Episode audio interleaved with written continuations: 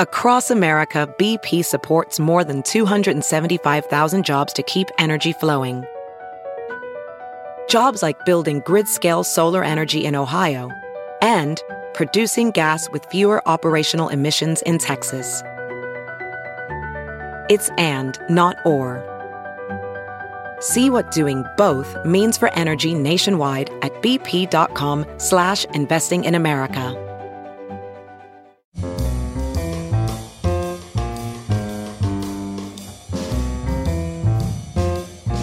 This is Merriam-Webster's Word of the Day podcast for Monday, December 10th.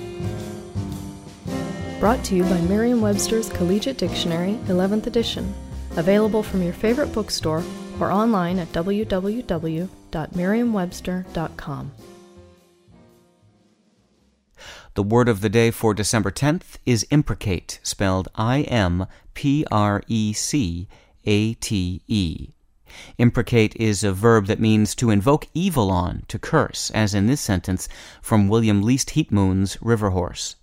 The workers' sweating brows wrinkled, but I heard no one imprecate the river. Each just went back to passing along stories and sandbags.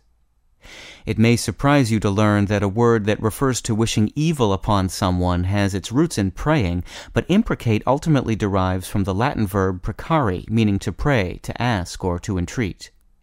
Precari is also the ancestor of such English words as deprecate, which once meant to pray against an evil, though that sense is now archaic, precatory, meaning expressing a wish, and even the word pray itself, which has deeper roots in the Latin noun for a request or entreaty, prex, P R E X.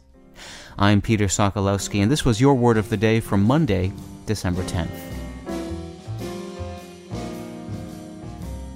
For more information, visit Merriam-Webster online at www.merriam-webster.com.